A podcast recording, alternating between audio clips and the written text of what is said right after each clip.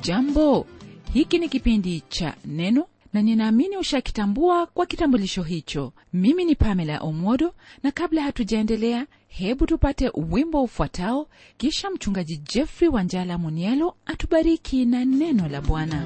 Karibu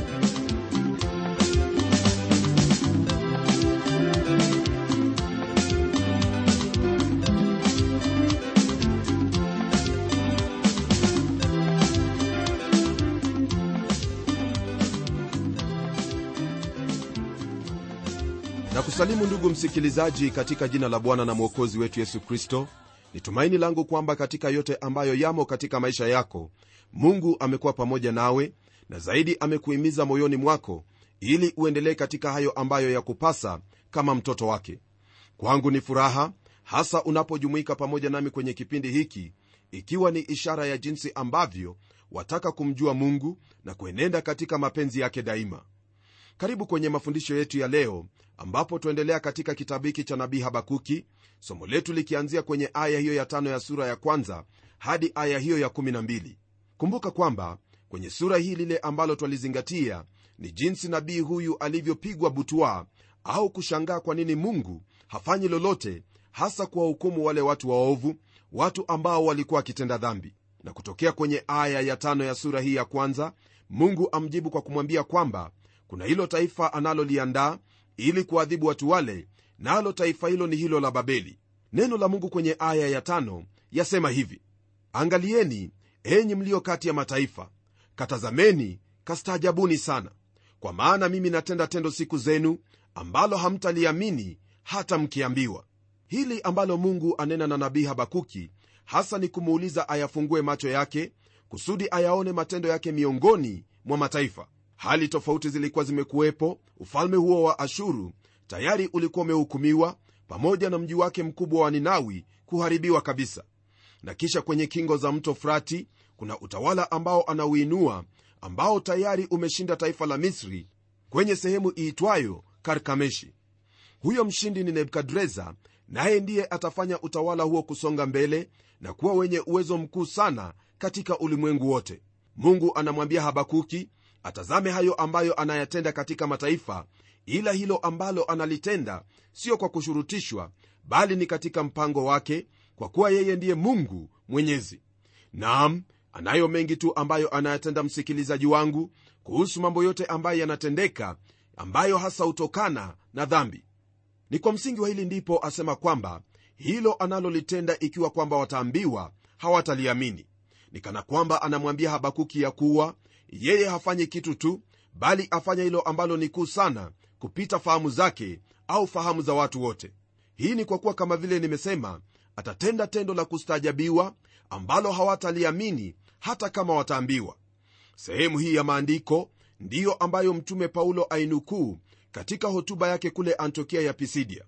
Hili ndilo ambalo lipo kwenye sura ya 13 ya kitabu hicho cha matendo ya mitume aya ya 38 hadi 41 neno la mungu kwenye sehemu hiyo yasema hivi basi naijulikane kwenu ndugu zangu ya kuwa huyo mnahubiriwa msamaha wa dhambi na kwa yeye kila amwaminie huhesabiwa haki katika mambo yale yote ambayo asiyoweza kuhesabiwa haki kwa torati ya musa. Angalieni basi isiwajilie ile habari iliyonenwa katika manabii tazameni enyi mnaodharau kastaajabuni mkatoweke kwa kuwa natenda kazi mimi siku zenu kazi ambayo msingeisadiki kabisa ijapo mtu akiwasimulia sana. Kama vile ilivyo kwenye kitabu hiki cha matendo ya mitume ni dhahiri kwamba mtume paulo anukuu hili ambalo lipo kwenye kitabu cha nabii habakuki. Hasa hicho ambacho paulo anena kuhusu ni kwa habari za mungu kumletea mwanadamu uokovu na hilo halikufanyika katika sehemu moja ya faraga bali alilitenda waziwazi ulimwengu wote ukitazama hapo yesu kristo aliposulubiwa kwenye ule msalaba. Wakati huo kama ufahamuvyo wayahudi kutoka pembe zote ulimwenguni mwote walikuwa wamekusanyika kwa sababu ya sherehe yao ya pasaka. Na alipokufa yesu kristo na siku ya tatu akafufuka watu wale walieneza hili ambalo lilikuwa limetendeka. Hili ni jambo ambalo lilirudiwa tena kwenye siku hiyo ya pentekoste. Na kwa hawa watu wa mataifa neno la mungu kwao ilikuwa ni kwamba mungu anatenda jambo ambalo iwapo wataambiwa wao hawatasadiki licha ya jambo hilo kusimuliwa kabisa tena kwa ustadi. Kama ilivyo ulimwengu wa leo wauliza iwapo mungu atenda lolote lile kuhusu dhambi. Naam mungu alitenda hilo zamani sana zaidi ya miaka elfu mbili iliyopita. Alimtoa mwana wake wa pekee ili afe pale msalabani kwa ajili yako na yangu kusudi tusiendelee kuishi katika dhambi bali tuishi katika haki hiyo ambayo yapatikana kutoka kwake. Fahamu hili ndugu yangu ya kuwa licha ya mabaya ambayo yaendelea katika ulimwengu wa sasa vita ukosefu wa haki na kila aina ya udhalimu mungu yu usukani na ajua hilo ambalo analitenda. Wakati huo ambapo habakuki aliishi mungu alikuwa akitenda kazi yake ya hukumu. Tunapoendelea kwenye aya ya sita, neno hili la mungu laendelea kwa kutwambia hivi. Kwa maana angalieni na waondokesha wakaldayo taifa lile kali lenye haraka kupita kiasi wapitao katikati ya dunia ili wayamiliki makao yasiyo yao. Kwa mujibu wa hili ambalo twaliona kwenye aya hii twapata maelezo kuhusu hao wakaldayo na hasa kile ambacho mungu anena kwa mtumishi wake habakuki ni kwamba wakaldayo watachukua nchi hiyo ya yuda jambo ambalo lilimshtua sana nabii huyu. Kwa mujibu wa hili ambalo twaliona kwenye aya hii twapata maelezo kuhusu hao wakaldayo na hasa kile ambacho mungu amnenea mtumishi wake habakuki ni kwamba wakaldayo watachukua nchi hiyo ya yuda jambo ambalo lilimshtua sana nabii huyu. Wale wakaldayo walijiona kuwa wao ndio wa kipekee katika ulimwengu wote na wala hakuna hao ambao wangeliwekwa kwenye mizani moja na wao. Neno la mungu kwenye aya ya saba laendelea kwa kutwambia hivi hao ni watu wa kutisha sana wa kuogofya sana hukumu yao na ukuu wao hutoka katika nafsi zao wenyewe hili ambalo neno la mungu latuambia kwenye aya hii ni hali hiyo ambayo yaonyesha kuwa wao watakuwa watu wa kujitegemea wenyewe. Ujasiri wao pamoja na ushujaa watokana na wao wenyewe na wala hawamtegemei yeyote ili kufanya vita vyao jambo ambalo twaliona likiwemo katika mfalme wao nebukadreza. Zaidi tuendelea kupata habari kuwahusu kwenye aya ya nane, ambapo neno hili lasema hivi farasi zao ni wepesi kuliko chui ni wakali kuliko mbwa mwitu wa jioni na wapanda farasi wao hujitapa naam wapanda farasi wao watoka mbali sana. Huruka kama tai afanyaye haraka ale. Lile ambalo twalipata kwenye aya hii ndugu msikilizaji ni picha kamili jinsi ambavyo jeshi hilo litakavyokuwa. Jeshi hilo kama vile laonekana ni jeshi ambalo lilikuwa limejiandaa lilikuwa na mafundisho ambayo jeshi nyinginezo ulimwenguni wakati ule hawakuwa na mafundisho kama yale neno la mungu latuambia kwamba farasi zao ni wepesi kuliko chui ni wakali kuliko mbwa mwitu wa jioni na pia wapanda farasi ambao hujitapa wao watoka mbali sana na huruka kama tai afanyaye haraka ili ale. Haya yote ni mambo ambayo yatuelezea jinsi ambavyo taifa hilo au jeshi hilo la nebukadreza lilikuwa na wepesi katika kutenda kazi yao na ni kama vile kwamba walikuwa na njia ya kutekeleza hayo ambayo walitaka kuyatekeleza ndiposa neno hili latuambia kwamba wale wapanda farasi wao ambao walitoka mbali huruka kama tai afanyaye haraka ili ale. Tai kama vile unavyofahamu ni ndege aliye na mbio kasi miongoni mwa ndege wengine wote. Hili ndugu msikilizaji ni jambo ambalo latuelezea jinsi ambavyo taifa hilo litakapovamia yuda litafanya kazi hiyo kwa haraka. Unaposoma kwenye kitabu cha mambo ya nyakati pamoja na kitabu cha yeremia utafahamu hili ambalo neno la mungu lilikuwa likinena kuhusu. Na kwenye aya ya tisa, neno hili linaendelea kwa kutwambia hivi. Waja wote ili kufanya udhalimu nyuso zao zimeelekezwa kwa bidii yao kama upepo wa mashariki nao hukusanya mateka kama mchanga.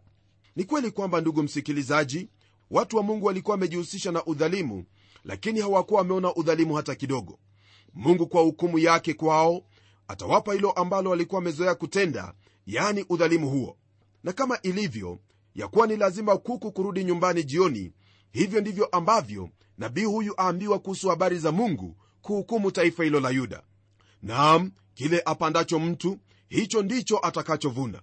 Katika hali yao ya kivita wale wakaldayo neno la mungu lasema kwamba nyuso zao zimeelekezwa kwa bidii yao kama upepo wa mashariki jambo ambalo laonyesha au kutujulisha ya kuwa kama vile hauwezi kuzuia upepo hivyo ndivyo itakuwa kwa jeshi hili la wakaldayo. Pamoja na hayo watawakusanya mateka kama mchanga jambo ambalo walitenda katika nchi hiyo au ule ufalme wa yuda pamoja na mataifa mengine yote ambayo waliyashinda katika vita.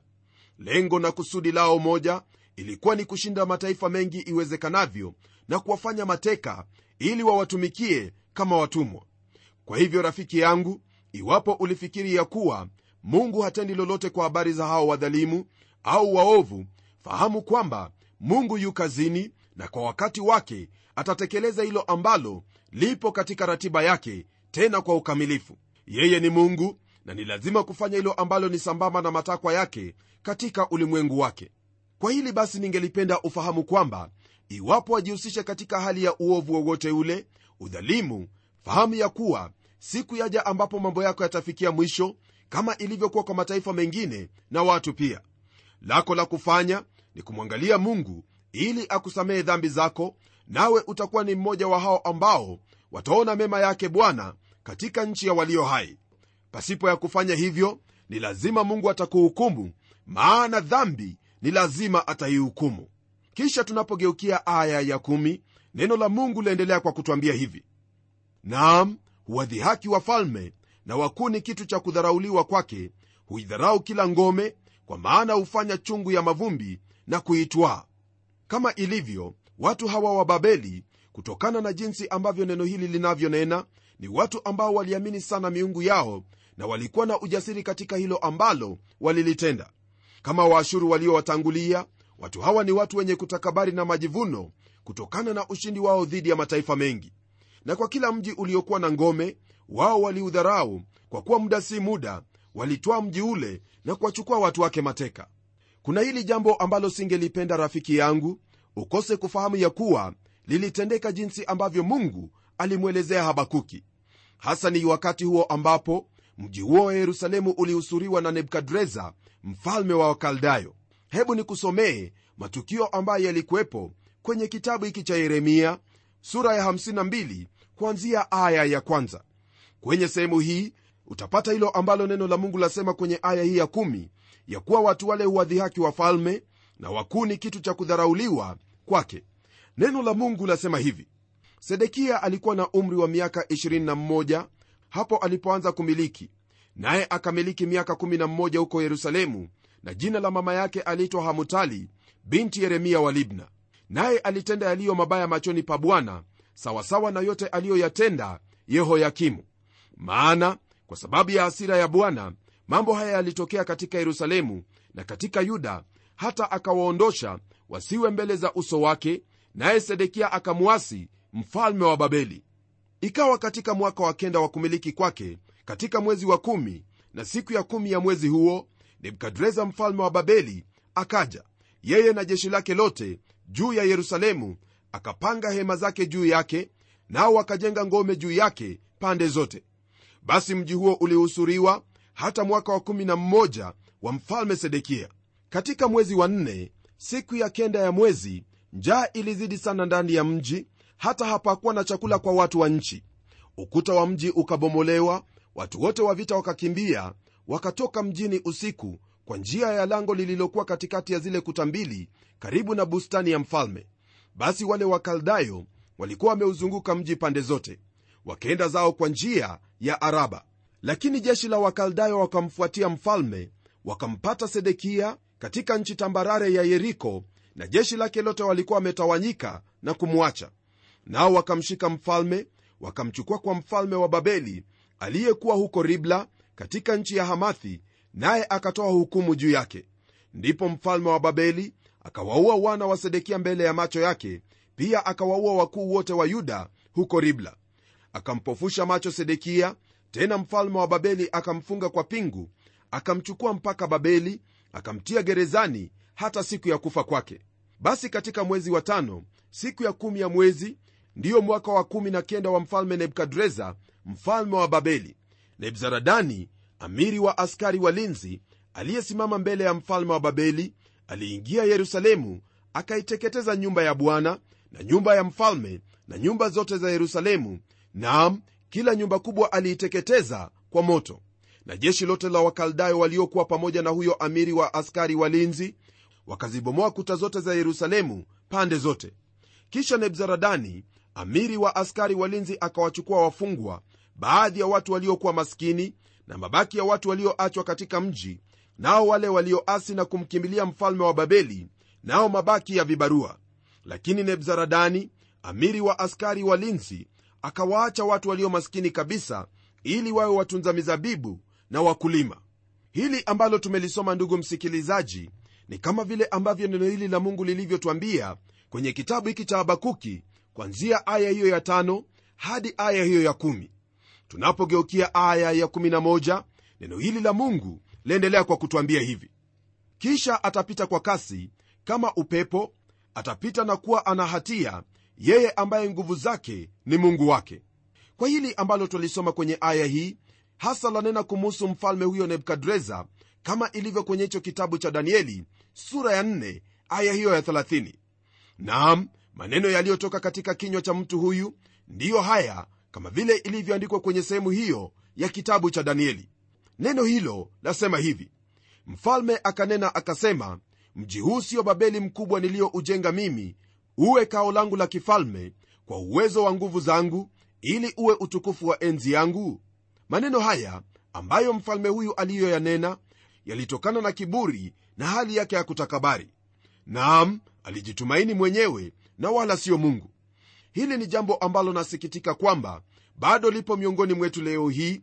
Kuna hao ambao wanajitumaini sana bila ya kufahamu kwamba wao ni viumbe na wakati wowote wa waweza kuondolewa kama vile ambavyo nebukadreza mfalme wa wakaldayo alivyoondolewa.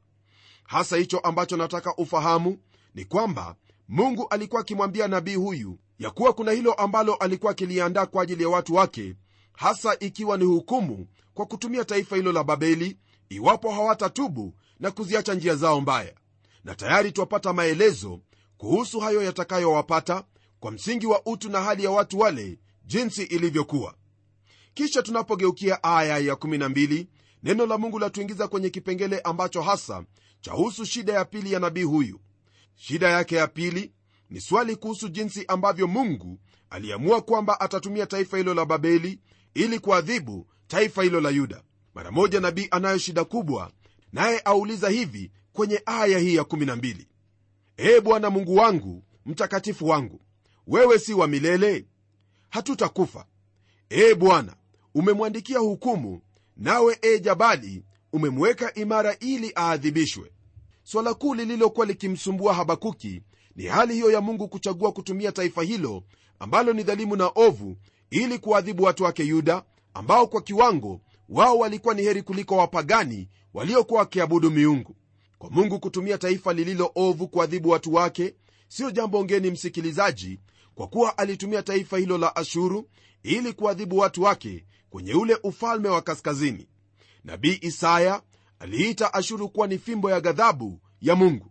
Kwa lugha nyingine mungu alitumia taifa hilo kama njia yake ya kuhukumu mataifa ambayo yalihitajika kuhukumiwa wakati ule. Na baada ya mungu kutumia ashuru kama fimbo yake ya kuadhibu alihukumu ashuru kwa sababu ya dhambi zake mwenyewe. Na hili msikilizaji ndilo ambalo larudiwa kwenye kitabu hiki. Mungu atatumia taifa hilo dhalimu la babeli ili kuwaadhibu watu wake ambao walikuwa wamemwacha na kumwasi na kutenda maovu dhidi ya maagizo yake pamoja na amri ambazo alikuwa amewapa. Na baada ya kumaliza shughuli yake na babeli basi babeli nayo itahukumiwa.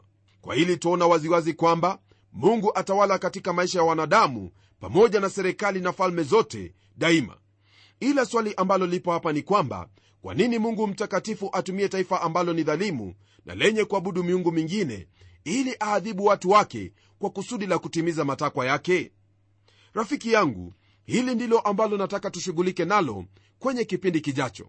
Hasa lile ambalo nitakuuliza uendelee kutazama jinsi ambavyo mungu amekuwa akitenda kazi miongoni mwa mataifa huku ukilinganisha historia pamoja na neno la mungu kwenye biblia nawe lile ambalo utalifanya ni kumtii huyu mungu na kuenenda katika matakwa yake maana mungu huyu ni mungu mwenye haki ni mungu mtakatifu na lolote analolitenda yeye hulitenda kikamilifu. Kwa sasa nataka tuombe pamoja nawe. Na tuombe. Baba mungu katika jina la mwana wako yesu kristo leo hii twakushukuru kwa kuwa wewe ndiwe mungu na wala hakuna mungu kama wewe. Mioyoni mwetu kuna faraja kwa ajili ya yote ambayo umetufunza siku hii ya leo licha ya kuwa kuna maswali ambayo bado yapo katika maisha yetu kuhusu hayo ambayo yaendelea kutendeka ulimwenguni hasa uovu na udhalimu wa sisi wanadamu dhidi ya wenzetu. Ni ombi langu kwamba katika haya yote utatushika mkono kusudi tusiteleze kutokana na hayo ambayo ni ya kutuumiza mioyo yetu wala tusiwe na tashwishi mioyoni mwetu kwa hayo ambayo twayaamini kukuhusu. Hasa tusaidie kufahamu kwamba siku zote u pamoja nasi na daima watupenda na wala hutatuacha. Namwombea ndugu yangu msikilizaji ya kuwa katika yote hasa hayo ambayo ni magumu maishani mwake kwamba utampa hekima ya kufahamu ya kuwa una kusudi katika kila tendo ulitendalo na hasa kwa wale walio wako unalo kusudi jema maishani mwao. Hili naliomba nikijua kwamba ndilo utakalomtendea ndugu yangu kwa kuwa tumeomba katika jina la yesu kristo aliye bwana na mwokozi wetu. Amen. Mungu awe pamoja nawe mwenzangu kwa kuwa katika ulimwengu huu ni yeye tu ndiye yuwaweza kutuwezesha kushinda hayo ambayo ni magumu. Mtumaini bwana katika yote nawe utamwona akikutendea mema. Na hadi tutakapokutana tena kwenye kipindi kijacho neema ya bwana iandamane nawe. Ni mimi mchungaji wako jofre wanjala munialo na neno litaendelea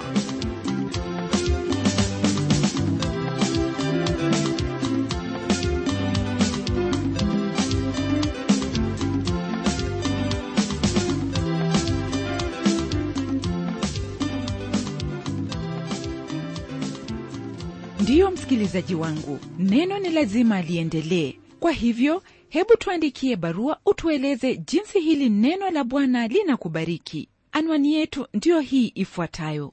Kwa mtayarishi kipindi cha neno transworld radio sanduku la posta ni 21514 nairobi kenya kumbuka msikilizaji wangu waweza kununua kanda ya kipindi hiki ambacho umekisikiza leo. Ikiwa tu utatuandikia barua ili utuambie hivyo. Na hadi wakati mwingine ndimi mtayarishi wa kipindi hiki pamela umodo nikikwaga nikikutakia mema leo. Neno litaendelea